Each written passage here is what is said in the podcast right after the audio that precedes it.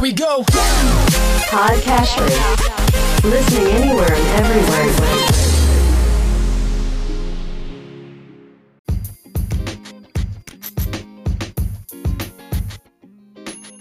Welcome to Weekly Investment Podcast bersama saya Ferdian Syahputra dari Ispring Investment Indonesia untuk Prudential Indonesia.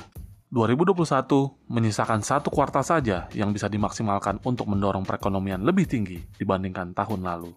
Pada kuartal terakhir tahun ini, meningkatnya konsumsi masyarakat dan belanja pemerintah menjadi pendorong pertumbuhan perekonomian.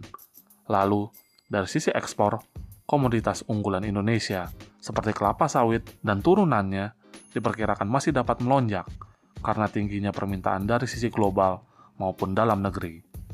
Realisasi investasi juga diperkirakan akan membantu pertumbuhan ekonomi, di mana tahun ini pemerintah menargetkan realisasi investasi sebesar 900 triliun rupiah.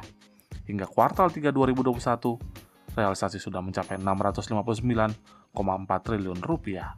Pertumbuhan ekonomi di kuartal akhir 2021 ini turut didukung oleh beberapa indikator perekonomian yang membaik, di antaranya, indeks kepercayaan konsumen yang sedang berada di level optimis, dan kondisi manufaktur yang sedang ekspansi.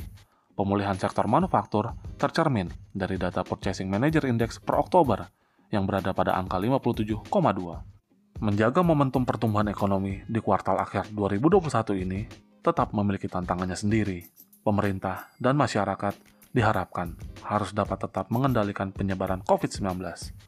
Hal ini mengingatkan kita pada pertengahan 2021 lalu, ketika penyebaran COVID-19 tercatat cukup tinggi, sehingga pemerintah harus mengambil kebijakan pembatasan mobilisasi masyarakat yang akhirnya berdampak negatif pada perekonomian. Oleh karena itu, menekan laju penyebaran COVID-19 merupakan salah satu kunci utama agar perekonomian Indonesia bisa makin pulih dan tumbuh lebih sehat pada kuartal akhir 2021 ini dan ke depannya. Demikian Weekly Investment Podcast mengenai potensi pertumbuhan ekonomi di kuartal akhir 2021. Semoga bermanfaat dan salam investasi.